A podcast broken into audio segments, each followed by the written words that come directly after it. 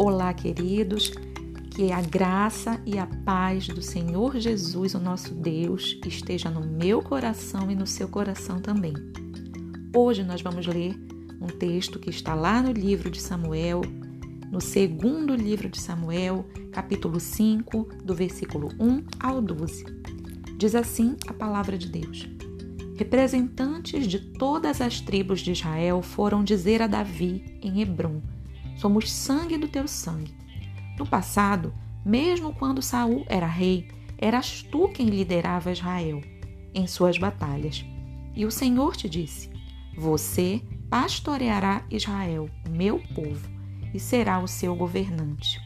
Então, todas as autoridades de Davi foram ao encontro do rei Davi em Hebron o rei fez um acordo com eles em Hebron perante o Senhor e eles ungiram Davi, rei de Israel.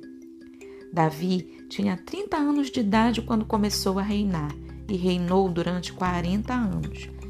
Em Hebron reinou sobre Judá sete anos e meio e em Jerusalém reinou sobre todo Israel e Judá 33 anos. O rei e seus soldados marcharam para Jerusalém para atacar os jebuseus que viviam lá.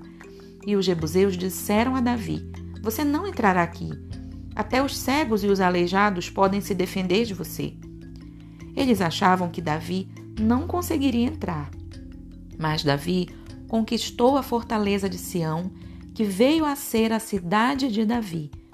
Naquele dia disse Davi: Quem quiser vencer os jebuseus terá que utilizar a passagem de água para chegar àqueles cegos e aleijados inimigos de Davi.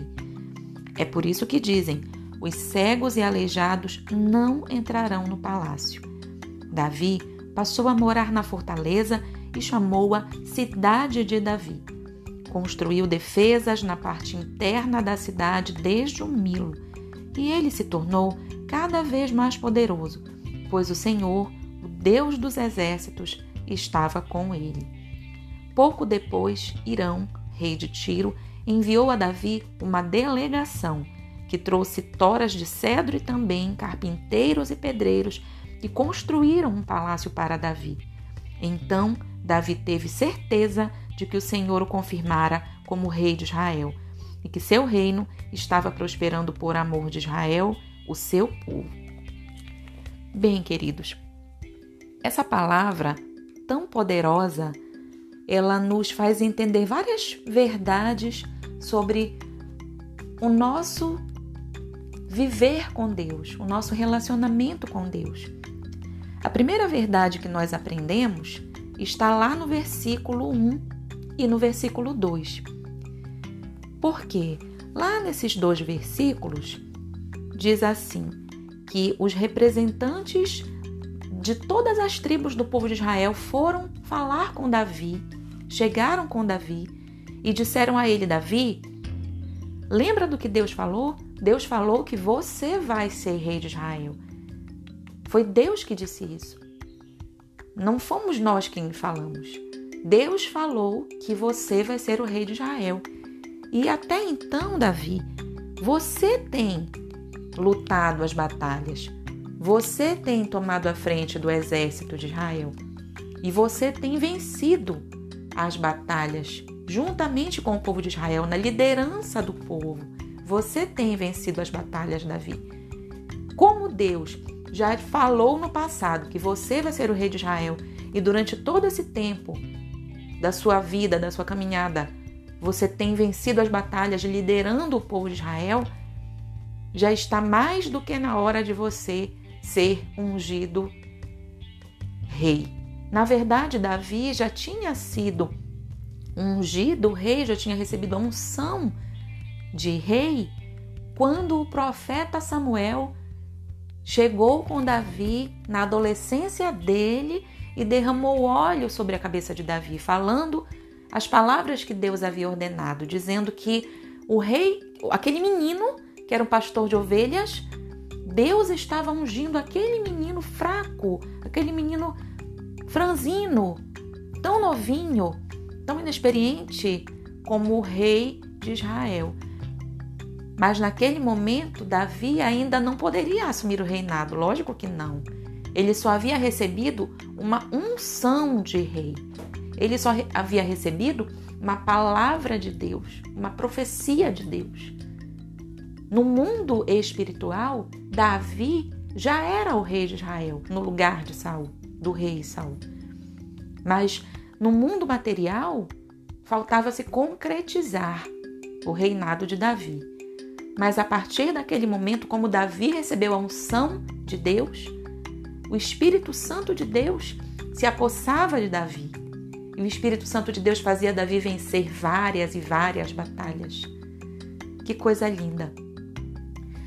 Mas neste dia em que os representantes do povo de Israel, os líderes, chegaram com Davi e disseram para ele: Davi, tu já lideras Israel há muito tempo.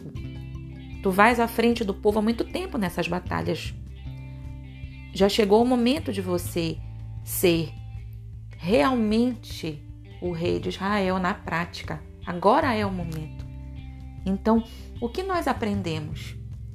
Nós aprendemos com essa lição aqui de Davi que quando o Senhor faz uma promessa para nós, não importa o tempo que se passar, essa promessa é cumprida. O Senhor ele pode ter falado uma promessa para mim ou para você há 30 anos, há 20, há 10, há 5, há um ano, há seis meses, há 40 anos, não importa. Desde quando você nasceu, não importa. O que importa para Deus é que Ele, o Senhor, cumpre o que Ele diz. E há um determinado momento para Deus fazer, sim, aquela promessa se materializar, se tornar real no mundo em que nós vivemos. Aquela palavra decretada por Deus, ela já foi determinada por Deus no céu e na terra mas ela só vai se cumprir, ela só vai se, se materializar quando chegar o momento certo. Mas o principal é que não importa o tempo que se passar, não importa os anos que já se passaram, Deus vai cumprir o que ele disse, porque ele é fiel. Outra lição que nós aprendemos aqui, queridos, a lição 2, nós já falamos da lição 1. Um, Agora nós vamos à lição 2. A lição 2 ela está lá no versículo 6 e no versículo 7. Lá no versículo 6 e 7, quando Davi chegou com os seus soldados e foram atacar os jebuseus para vencer aquele povo inimigo de Israel, aquele povo que subjugava Israel, os jebuseus começaram a rir da cara de Davi e da cara do, do exército de Israel, dizendo: Ah, vocês não vão entrar aqui, quem são vocês? Ah, coitados de vocês, até as pessoas que são cegas, até as pessoas que têm deficiência, que são aleijadas, até essas pessoas, elas conseguem entrar aqui na nossa terra, menos vocês. Então, eles foram até preconceituosos com as pessoas que têm alguma deficiência, dizendo que até as pessoas que têm alguma deficiência conseguiam vencê-los conseguiu entrar na terra deles para tomar posse, para se apossar do território, para vencê-los. Mas Israel e Davi não tinham condições de vencê-los, não tinham condições de entrar na terra deles e tomar posse dela. Que lição nós aprendemos aqui, amados? Nós aprendemos que o inimigo, ele sempre menospreza o povo que confia em Deus. O inimigo sempre quer menosprezar, ele sempre quer subestimar o valor do povo de Deus, do povo que confia em Deus, do povo que serve e ama a Deus. Mas o mais importante é que a gente sabe quem a gente é, a gente sabe e conhece o nosso Deus, a gente sabe o Deus que a gente serve.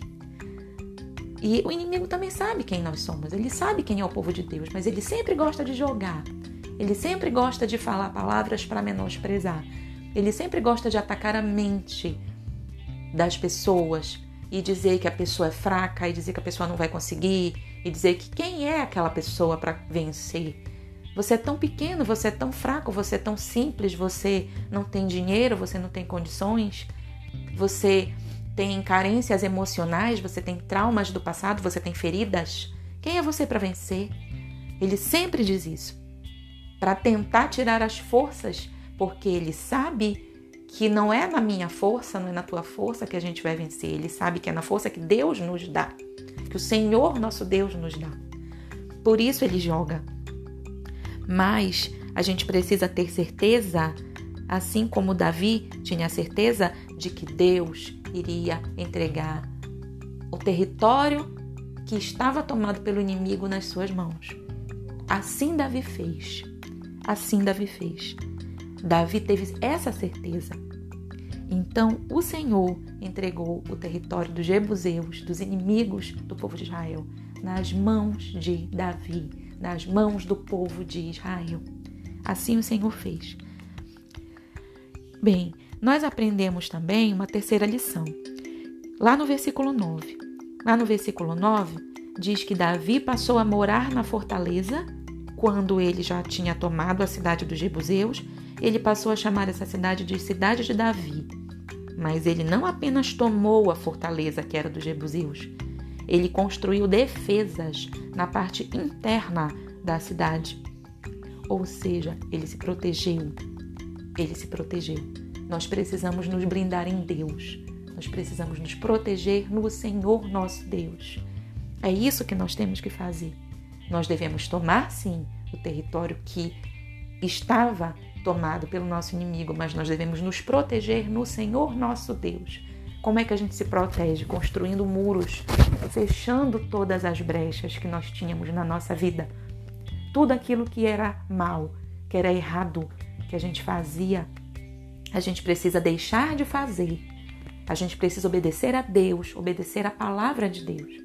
Quando a gente tropeçar, quando a gente falhar, porque nós não somos perfeitos, nós somos humanos e nós erramos e pecamos diariamente. Mas a gente precisa pedir perdão ao Senhor, perdão a Deus, porque Deus nos perdoa. A gente precisa se arrepender dos nossos pecados, dos nossos erros, das nossas fraquezas. E a gente precisa voltar para Deus. E a gente precisa também estar vivendo uma vida que agrada a Deus, uma vida de santidade, mesmo tendo fraquezas, mesmo tendo quedas até. A gente precisa buscar em Deus santidade, porque mesmo que a gente fale, o Senhor nos perdoa. Porém, Ele quer que a gente viva construindo uma vida de santidade na presença de Deus, fechando as brechas, reconstruindo os nossos muros e nos protegendo, orando, buscando ao Senhor, nos santificando em Deus, estudando a palavra de Deus, confessando a palavra de Deus sobre a nossa vida, sobre a nossa família, sobre as nossas circunstâncias, confessando em fé, tendo fé na palavra de Deus, falando as palavras de Deus para a nossa vida, para a nossa família, para as nossas circunstâncias, para que nós possamos ver o agir de Deus na nossa vida e para que a gente possa ter vitória completa e total. A gente aprende também lá no versículo 10 que o Senhor faz o povo dele prosperar a cada dia, pois o Senhor está conosco, nosso Deus está conosco. O Senhor ele nos faz prosperar a cada dia, quando nós estamos vivendo uma vida em obediência a Deus, quando nós estamos buscando a Deus com todo o nosso coração. Ele nos faz prosperar, ele nos abençoa, ele vai abrindo as portas que estão fechadas, ele vai resolvendo os nossos problemas mesmo que seja devagar, mesmo que seja lentamente. Quando a gente está do lado de Deus, quando a gente escolhe o lado de Deus e deixa de lado as coisas que a gente sabe que entristecem a Deus, as coisas que a gente está aprendendo que entristecem a Deus, que vão contra a palavra de Deus. Quando a gente deixa isso, quando a gente abandona isso e quando a gente começa a buscar o Deus verdadeiro, o Deus da palavra, do jeito como ele se revela na palavra dele, o Senhor vai nos abençoando, os nossos problemas o Senhor vai resolvendo. Aquelas coisas ruins, terríveis que aconteciam na nossa vida, Deus vai destruindo quando a gente começa a buscar a Deus com todo o nosso coração. Uma outra lição que a gente aprende aqui é que o Senhor sempre envia o amigo para nos ajudar. Lá no versículo 11 diz assim: pouco depois de Davi ter tomado a cidade dos Jebuseus, de Davi ter protegido aquela fortaleza, Deus enviou para Davi Irão, que era um outro rei, rei da cidade de Tiro. E o rei Irão de Tiro, ele trouxe para ajudar Davi pedaços de madeira, de madeira rica, toras de cedro. Ele enviou carpinteiros, enviou pedreiros e construíram um palácio para Davi. Olha que coisa maravilhosa. Deus sempre envia um amigo, alguém. Deus sempre levanta alguém para nos socorrer, para nos ajudar.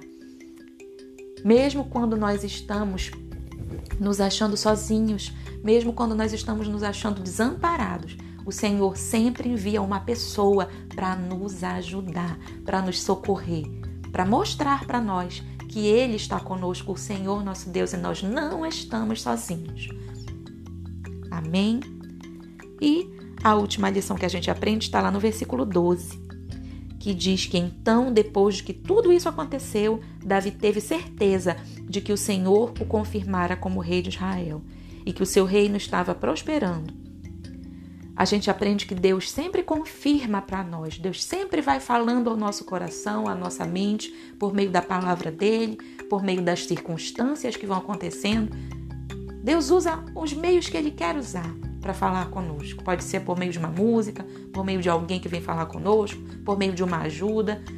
Sempre o Senhor vai nos confirmando que Ele está conosco, que a vitória Ele já nos deu pela fé e que nós não estamos sozinhos. Bem, eu espero que essa palavra linda e maravilhosa que veio do trono de Deus para o meu coração, que entre essa palavra de Deus no teu coração que essa palavra traga, vida para você, traga mudança de Deus para a sua vida, traga restauração, traga livramento, traga sabedoria, traga revelação de Deus, traga paz, traga alegria, traga ânimo. Em nome de Jesus. E que você seja cheio do Espírito Santo, cheio da palavra de Deus, cheio da santidade de Deus, da presença de Deus e da vitória de Deus. Tenha um dia cheio de bênçãos, Tenha, tenha um dia cheio da presença de Deus, da força de Deus. O Senhor é contigo. Fica na paz do Senhor.